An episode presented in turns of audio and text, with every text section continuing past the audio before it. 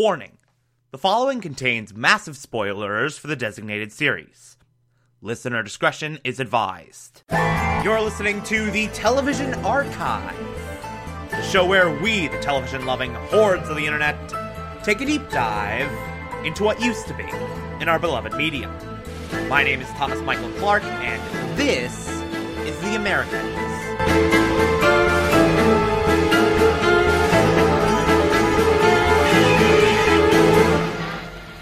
Today we will be discussing season 3, episode 7, titled Walter Taffet. Oh. Oh man. This is a big episode. This is a very, very significant installment of this season. This episode, this episode provides the kickoff to a massive payoff for a long gestating subplot with Martha and Clark, quote unquote. Uh, and yeah, there's a bunch of other elements to this episode. We'll talk about those, of course, but this is the thing we care about most. This moment, this development in the Martha Clark storyline is the big deal. So,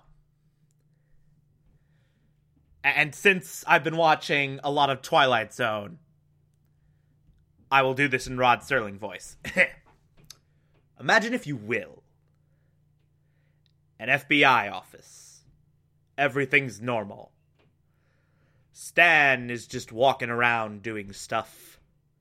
Martha is sitting at her desk. Stan walks in to Gad's office, where he's being briefed by this one other FBI agent whose name I can never remember. Okay, I'm giving up this gimmick because it's tiring. Uh, anyway, so Stan, Gad, and this other dude whose name I can never remember are in Gad's office. Uh, and Stan wants Gad to sign something.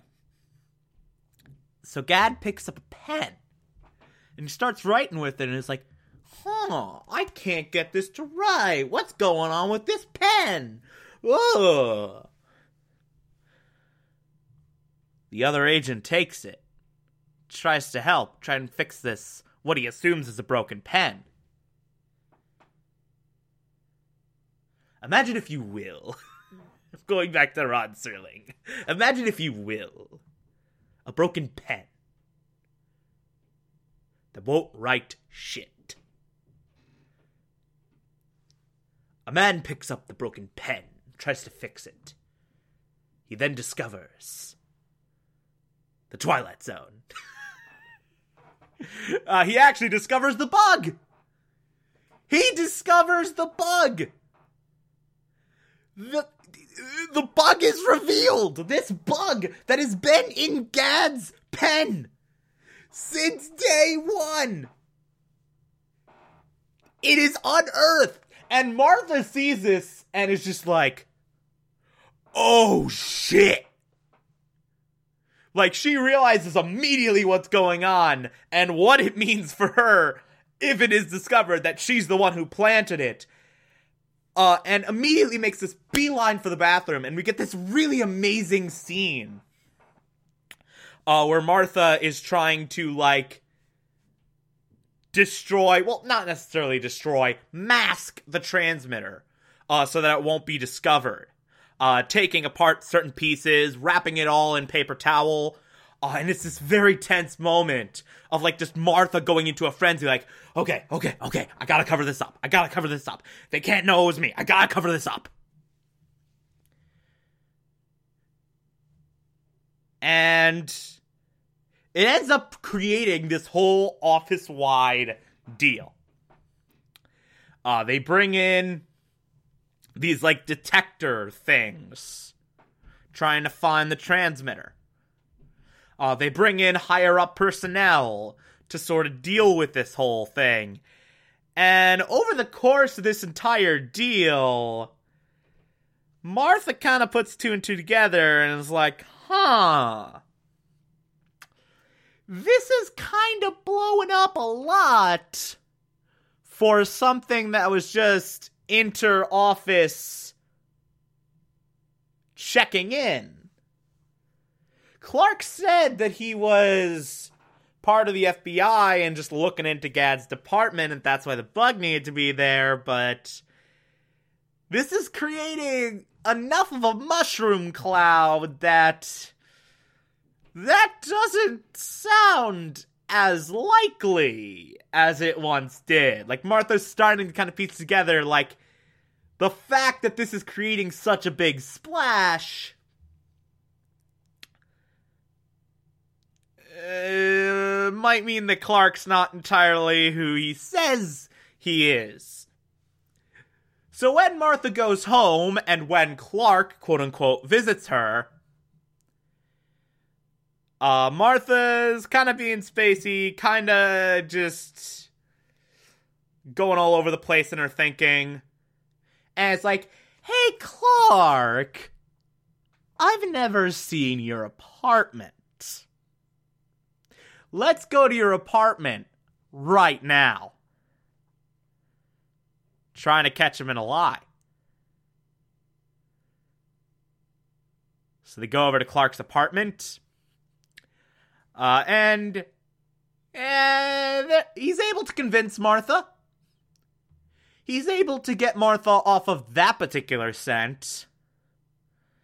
But Martha kind of knows, like, she's woken up enough. She's gone past like the lovey-dovey eyes enough to see like something's not right here. Something is not right here at all. And so Martha like feigns some illness and is like, I'm feeling off, and like goes home. And then Philip returns back home as well and is like, hey, uh, something's off with Martha. So now, not only is there a big FBI investigation in which Martha is in serious danger, but also Martha is on to Philip. Martha knows something is up with Philip. Or Clark, rather. Martha knows, or at least suspects, this is not on the up and up. This is not like uh, he, he, may have left out some stuff. Uh, he may have uh, fibbed about some stuff. There are so many things I want to say. Because, oh boy, for those of you who've been waiting for Martha payoff, for those of you at this point in the series thought, man, I wish something would happen on the Martha front. Believe me, stuff's about to happen. And I will leave it at that. Also, I promise I will never do the Rod Serling narration again. that was a bad bit, and I regret everything. Uh, we also, in non Martha news, uh, we have this op regarding Hans's intel on that South African agent. And they sort of lay this trap for that South African intelligence guy. Uh, they bring in this one rebel who is causing a stink back home and they think would draw this guy out. And it does. It does draw this guy out. And Philip and Elizabeth take the opportunity to beat him up and kidnap him. Oh, and I love that final scene of this episode where we see that op take place. Uh, and we get. Ah, crap. I know the name of that song. I know the name of that song. It was on the Guardians 2 soundtrack, but I can't for the life of me come up with it. Uh, Jesus, but they're playing that song from the Guardians 2 track. The Chain! That's what it was called. Uh, it was called The Chain. Uh, they're playing The Chain, and that's a great song just in general. Uh, but it works so perfectly with this. And you kind of have this like ramping intensity building up in the show with the song. And it's, uh, it's set to the song very beautifully. Uh, the events of the show and the song are merged very beautifully here. Uh, and it's so good. Like it starts off like okay, okay, okay, okay, and then it all kicks off into like frenzy mode as soon as Philip attacks this guy and this guy fights back, and then it ends with like uh, both the intelligence officer and the guy he was talking to, uh, and the guy this rebel was talking to, rather, like just getting thrown into the back of a van and getting carted away. So, yeah. Hans did a good. Hans led them to good things. Yay! Oh, we also got some stuff happening on Stan's personal life. Uh, in addition to not liking that uh, new guy, whose name I again cannot remember for the life of me. I hate myself. So, not only uh, does he start to tell Matt about uh, his time with the white supremacists undercover, which, by the way, uh, I thought about this today. I would love to see a spin off of The Americans, or rather, a prequel series focusing on Stan's time undercover. Like, how great would that be if they made that spinoff? Like that'd be the Better Call Saul to breaking to the Americans as Breaking Bad. It, would be cool. It, would be a spin-off worth making. Uh, I want them to do that. They probably won't though. Uh, but not only does he have this very cathartic talk with Matthew, uh, talking about this huge time in his life where he was away and doing uh, some really scary uh, work, uh, but also Sandra brings up the D word and not the fun one. Uh, yeah, so Sandra, for the first time, flat out says, like, hey, we should probably get a divorce. Oh, and I love the exchange of dialogue of, like, yeah, well, I'm not your wife anymore.